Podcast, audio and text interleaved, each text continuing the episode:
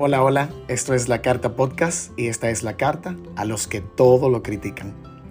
Amigos, llegamos a una semana más de la carta y qué bonito se siente siempre recibir mucho cariño de parte de ustedes cada día. La Carta Podcast sigue llenando sus días de buenas vibras y es la idea, mantener esa energía en alto para escribirles desde el corazón. Ya vamos a mitad de agosto y esta carta sé que muchos se sentirán identificados porque definitivamente sin temor a equivocarme, a nuestro alrededor hay muchos de estos, los que todo lo critican. Y atención, no necesariamente negativamente, pero lo critican. Hablemos un poco de ellos y vamos a buscarle la vuelta de irradiar a esa gente de cosas bonitas, ya que ellos al final no lo aportan. Y quiero comenzar diciendo algo que va a ser detonante de todo, una frase que aprendí hace un tiempo y lo he comprobado. Quien critica es porque carece de eso que tú tienes. De verdad, a veces a mí me cuesta entender cómo es que hay personas que todo, todo lo encuentran mal.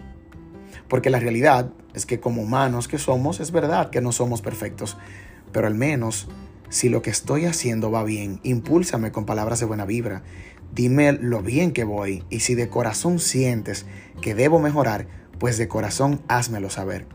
Y digo de corazón porque ahí está la gran diferencia, en que muchos solo lo hacen, y lo diré como buen dominicano, para joder. Yo sé que por ahí has escuchado mucho decir que la crítica se acepta dependiendo de quién viene. Y es real. Real porque es penoso saber que muchos hacen las críticas sin antes ver la paja de su ojo.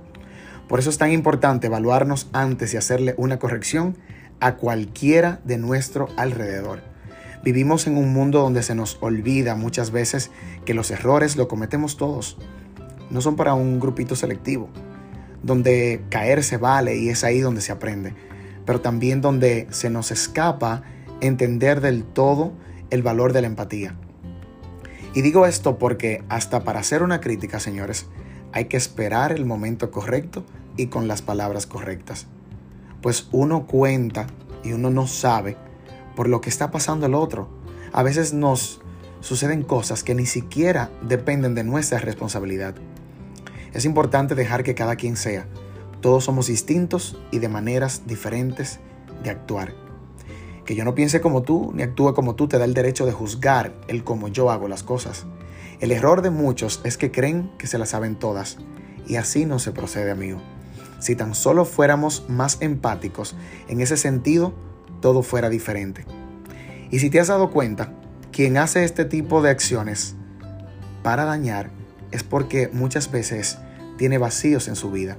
Al final solo busca satisfacerse en el mal para destruir a quien está bien. Pero así como te digo que tengas cuidado con esos distractores que existen, también te digo que pongas atención a quien con buena intención lo hace. Las críticas constructivas se reciben con humildad y nos hacen mejores. He sentido últimamente como la sensibilidad se ha apoderado de nosotros y ya por cualquier comentario nos aludimos. Sin embargo, aquí lo importante es saber tomar y dejar para vivir en paz. No se trata a base de rebeldía, ignorar todo eso que al final nos hará bien.